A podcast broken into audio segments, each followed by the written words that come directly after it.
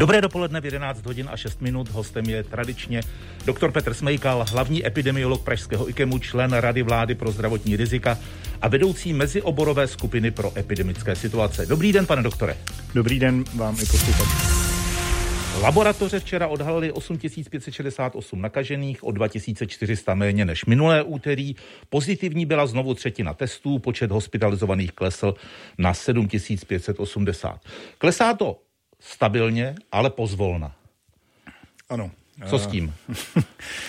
Ehm, klesá to stabilně, ale pozvolna. Všimněte si, že ty hospitalizace klesají pomaleji, o tom už jsme mluvili minule, ale zdá se, že na tu kýženou hodnotu, kterou my jsme chtěli v té výzvě 40 dní, eh, asi před měsícem, to znamená na těch tisíc případů denně, tam ještě bude, budeme brzdit hodně dlouho.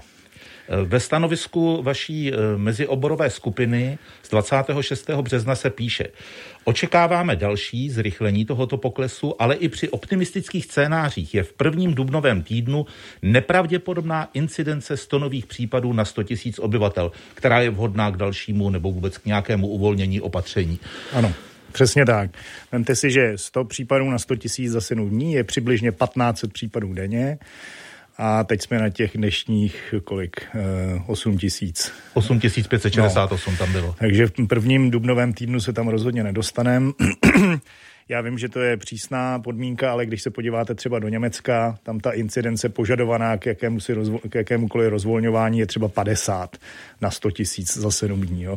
Čili, čili jako nejsme zas tak přísní, ale uh, Um, proto právě jak vidíte, že um, proto jsme doporučovali třeba zastavení provozů, nebo proto jsme vlastně doporučovali ten průsek tím lesem během těch velikonoc, abychom se co nejrychleji dostali dolů a mohli bezpečně rozvolňovat. Teď se budeme bavit o rozvolňování škol, že jo, což nás trápí nejvíc. V polovině dubna bude končit nouzový stav a my nebudeme na těch, na těch číslech, která jsme považovali jako optimální k tomu rozvolnění. Ale my pouze radíme, já neříkám, že tohle tak bude, že jo, ale tohle, byla, tohle jsou ta naše čísla, vidíte, proto, proto jsme chtěli být přísní, abychom byli na, na těch 15, 15 stech denně.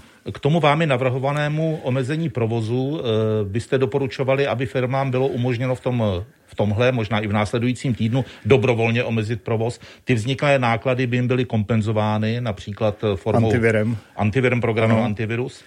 To už nestihnete prosadit, to no, už je pase. Nějak jako ta odezva není vlastně žádná, jo, co si budeme povídat. Naopak ještě se přihodilo to, že jak jste, jak určitě posluchači také zaznamenali, tak ta, tak ta námi požadovaná zkrácení intervalu toho antigenního testování, protože to je důležitá, důležitá věc k zachytávání těch pozitivních případů, nebyla zkrácena. Stále zůstává na sedmi, hmm. sedmi dnech za sedm dní. A Argumentem byl, že máme před sebou dva kratší týdny. No jasně, ono se vždycky najde nějaký argument, ale on, tak, se to, tak kdyby se to řeklo teď, tak se to aspoň připraví, dobře, jo, jsem ochotný akceptovat, ale hmm. kdybychom, ale ono se to zase nepřipraví, protože když to bude hm, po velikonocích, tak zase bude týden na to, než se to připraví, jo.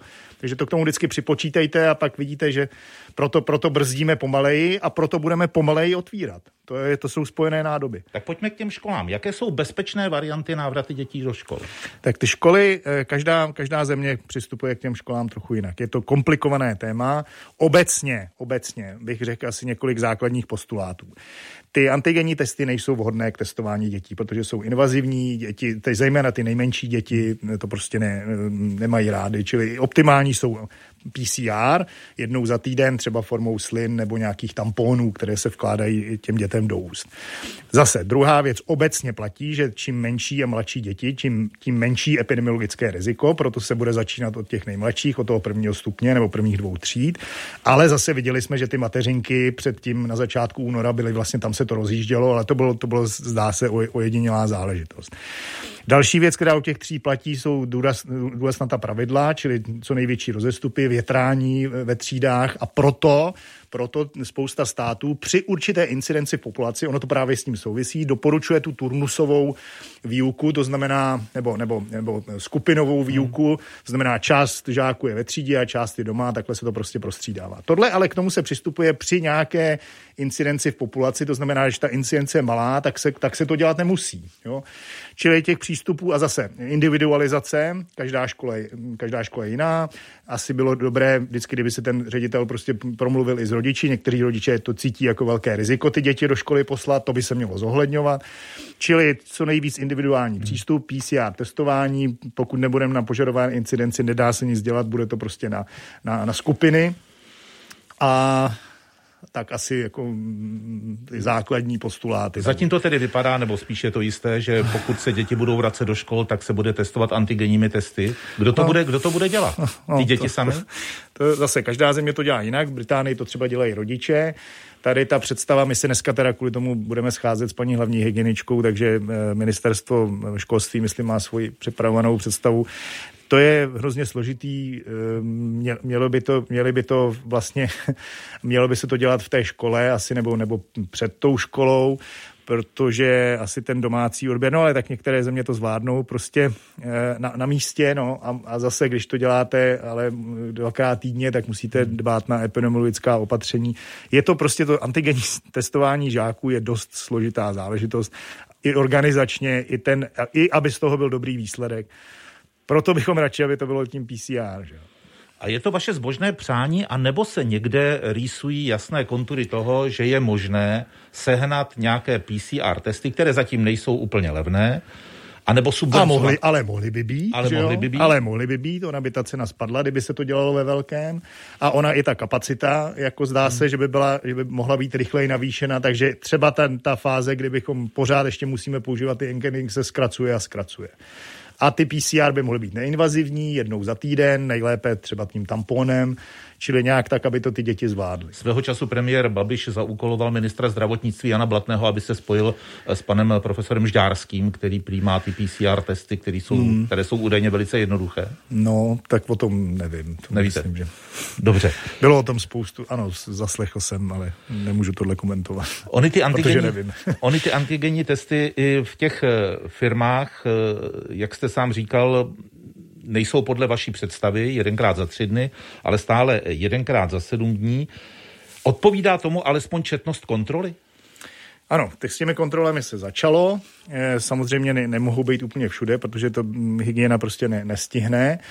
Eh, ty kontroly budou naprosto nutné, eh, jako čím, čím víc jich bude, tím lépe, protože právě můžeme zatím spolehat jenom na to, co ty firmy jako tvrdí a určitě věříme většině, ale některá třeba i z nevědomosti, protože víte, že strašně, strašný problém bylo i pro ně vlastně získat informace o to, jaké testy používat, tak by to bylo dobré kontrolovat. Ty kontroly už tedy, jak říkám, probíhají, doufejme, že budou prostě četnější a doufejme hlavně, že ta informovanost těch firm o to, které ty testy používat, bude větší a bude v tom menší, menší hmm. jako zmatek.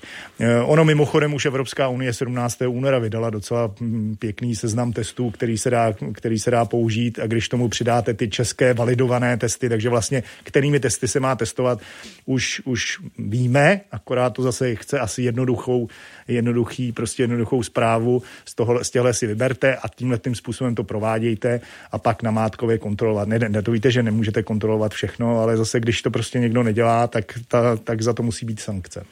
Než přejdeme k dalšímu tématu a to očkování, tak se vás ještě nemůžu nezeptat, když se podíváme eh, na ta aktuální čísla z jednotlivých eh, regionů, eh, tak vidíme třeba Chebsko, které v uplynulém týdnu mělo 63 nakažených na 100 000 obyvatel což je tedy unikum v rámci no. České republiky. Jak toho dosáhli? No, tak eh, ono bylo nejvíc zasažené, že jo, takže mm, já úplně nej, nej, nejsem příznivcem spekulací toho, že se tam všichni promořili. Já myslím, že to je zejména tím, že prostě viděli ti lidé na vlastní oči, co ten virus dokáže a skutečně eh, dodržovali velmi přísně ta opatření, stáhli se, nosili respirátory a tím to dosáhli. Na tom Chebsku vlastně vidíte, že ta osobní zkušenost s tím, co ten virus dokáže a, a ten následný efekt na, tu, na, to, na to chování lidí je hm, evidentní a skoro to nejdůležitější. Možná... Tím nechci říkat, že se tím musíme, že to musíme vidět na vlastní oči, ale když to pak ti lidé vidí, v tom případě eh, je to stále velmi jednoduché a je to naše vlastní disciplína, Přesně tak. která má boj...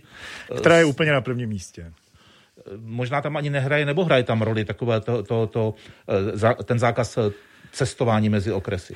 Ale hraje. Ten jsem zpomalil ten průběh té Bridgety eh, Českou republikou byl, byl zpomalen těmi zákazem. Bridgeta, tedy takzvaná britská Takzvaná mutace. britská mutace, omlouvám se, B117. Ten, ten zákaz okresů, prosím, prosím vás, jako význam měl, evidentně, eh, zabránil těm náhlým vzestupům, prostě vidíte třeba, když se podíváte na Moravu, tak do některých těch krajů vlastně téměř ani nedorazil, protože se tam právě na těch na hranicích těch, nebo těch, do těch okresů, na hranicích těch okresů zastavil. Má to i psychologický efekt, že ten člověk si prostě řekne, já jako to nerisknu, abych jel někam do hor. A, a prostě problematické jsou ty chaty, protože samozřejmě, nebo chalupy, všichni víme, že ty nemáme, nebo nemají lidé v tom okresu, tak to vydržme ještě před ty, přes ty velikonoce a e, pak se můžeme bavit třeba zase při nějaké incidenci případů, jo, když dosáhneme, e, e, tak se můžeme bavit o tom, že to budeme dělat po krajích, ale v tuhle chvíli ty okresy měly význam a, a Kdybyste... Je to nepříjemný, ale pochopme to. Pane doktore, kdybyste měl jako šéf té mezioborové skupiny pro epidemické situace poradit teď nikoli politikům, nikoli ministru zdravotnictví, ale občanům České republiky, jak se mají o těch velikonocích chovat? Co byste řekl? Ať jsou eh, s rodinami, ať jsou se svými nejbližšími, ať eh, se prostě vyhnou nějakým velkým oslavám, ať se vyhnou pomláskám, ať pokud půjdou do kostelů, opravdu dodržují, protože ty kostely budou mít prostě eh, přísná opatření, ať, eh, ať to dodržují, ať myslí na to, že to opravdu budou, mm, doufejme, ty poslední velké svátky, které budeme takhle smutně trávit. A čím, čím, čím víc to budou dodržovat, čím víc budou um, vlastně v tomhle Eh, jako na sebe přísnější, čím budeme na sebe přísnější, tím rychleji potom můžeme ty školy a všechno ostatní otvírat. Takže to souvisí s tím, co bude po těch velikonocích, velmi, velmi úzce. Uvidíme i, jaké bude počasí. Eh, počasí. Podle, podle vaší zkušenosti eh, zohledňuje se v Česku při rozhodování o opatřeních očekávaný vývoj počasí?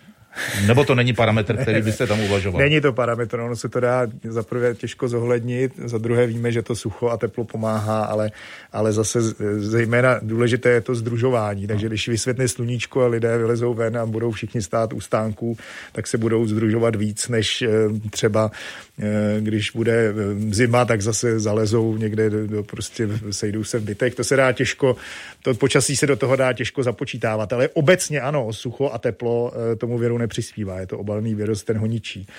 Ale to združování... Platí to lidí, i pro takzvanou brazilskou a jihoafrickou mutaci? Platí to pro všechny mutace, zdá se, ale není to úplně to hlavní. Vidíte, že vlastně nejdůležitější byly velký, velké, prostě ten virus přesně v Brazílii, v Ekvádoru, to jsou země, kde je vlastně teplo téměř po celý rok a stejně tam ty epidemie byly. To znamená, základní je lidský kontakt. Podle posledních informací vakcíny Pfizer a Moderna mohou být podávané, nebo ten interval mezi první a druhou dávkou eh, může být až 42 dní. Eh, co to udělá? Udělá to to, že tomu, tomu člověku to e, vůbec nějak neublíží, to je třeba neustále zdůrazňovat, že lidé se bojí a volají nám. Ochrání vás to po těch 15 dnech po první dávce, opět zdůraznuju, protože to je ten ještě nebezpečný interval, vás to ochrání před těžkým průběhem covidu, před hospitalizací a má ta vakcína 85% účinek. Prostě e, ta, a, a, ta druh, a to odložení té druhé dávky má význam v tom, že se ta vakcína dostane k někomu jinému, který, kterého ochrání před, před, před těžkým průběhem. To znamená, uleví to těm nemocnicím a sníží nám to počet vážně nemocných. Jak jinak, jinak jsou země, kde ten interval je daleko větší. Jo? My tady bavíme se o 42 dnech, ve Velké Británii to bylo daleko, daleko větší interval, Kanadě, některých provinciích. Čili jsou na to studie už dobré, proto my jsme taky s tím váhali. V Izraeli, ve Velké Británii na konci února se ukazuje, že to, že to roz, prodloužení toho intervalu opravdu vám vůbec neublíží, naopak pomůže někomu jinému. To je ten význam. Jak velkým strašákem ve vašich predikcích i v predikcích dalších odborníků e, jsou mutace koronaviru? Velkým. A proto, proto je důležité o tom mluvit. Ehm, zejména třeba ta brazilská mutace, ta takzvaná P1, vemte si v tom brazilském městě Manaus, co to udělalo. Tam si mysleli, že se promořili a vlastně teď opět mají velkou, vel, velkou, prostě velký zásah celého toho města a ti lidé, co byli nemocní, jsou nemocní znova. Čili je to zřejmě mutace, která na, na imunitu lidskou nebere moc ohled. Ta jeho africká, vemte si i ta Bridgeta, ta britská mutace, jak, jak, jak, jaká je spektrum pacientů a jak, jak vlastně nebezpečnější je, což už je také fakt. A ta jeho africká je podobná té britské. Takže ty mutace eh, se liší v té, v té nakažlivosti a v té smrtnosti. Eh, ta brazilská je úplně vlastně v tohle pohledu nejnebezpečnější, proto je důležité, aby, aby prostě lidé, kteří, kteří přijíždějí z těchto těch zemí s vysokým výskytem těch mutací, mutací, abychom u nich udělali tu sekvenaci takzvanou, nejdřív PCR a pak i sekvenaci přímo k detekci těch mutací a, a byli v přísné karanténě, abychom věděli, že neimportovali Eh, do naší země tuhle tu mutaci, protože my si můžeme teďka říct, jo, paráda, vyhráli jsme na britskou mutací, můžeme rozvolňovat a všechno bude v pořádku a můžeme se bavit o tom, jak rozvolňovat, ale kdy, ale pokud se k nám dostane ve chvíli, kdy nejsme proočkováni, protože zase musím říct, to pozitivum je většina vakcín, nebo všechny vakcíny vlastně do, do určité míry na každou tu mutaci působí, některá víc, některá ale ve chvíli, kdy se k nám dostane třeba brazilská mutace, tak nám to opět může celou tu, ten průběh té epidemie zvrátit jiným způsobem, stejně jako ta britská udělala v lednu a znova mu budeme muset zavírat. Proto je důležité ty mutace detekovat. Jan Kulvajt, který spolupracuje s vaší skupinou, tak před... Je členem. Je členem, ano. Jsme na to pišný, ano. Tak pro seznam zprávy před několika dny řekl, že je nutná úplná nula těch zjišťování pozitivních případů. Je to možné, no, když nejsme ostrovní země? Eh, je to hrozně těžko, mm, já jsem teda nečet ten rozhovor, ale to je hrozně, ano, je to hrozně těžko proveditelné ve chvíli, kdy nejste ostrovní stát a, a, a prostě nemáte kontrolu vlastně třeba nad všemi těmi při, přijíždějícími. My jsme v centru Evropy, takže ta hranice je daleko víc porózní, když to tak řeknu, než ostrovních států, ale je to, je to možné, ale je to složité to, to, toho dosáhnout. Pravidelným hostem středečního rozhovoru byl Petr Smejkal, hlavní epidemiolog Pražského IKEMu, člen Rady vlády pro zdravotní rizika, vedoucí mezi oborové skupiny pro epidemické situace. Hezké velikonoce, pane doktore, nashledanou. Hezké velikonoce vám i posluchačům, nashledanou.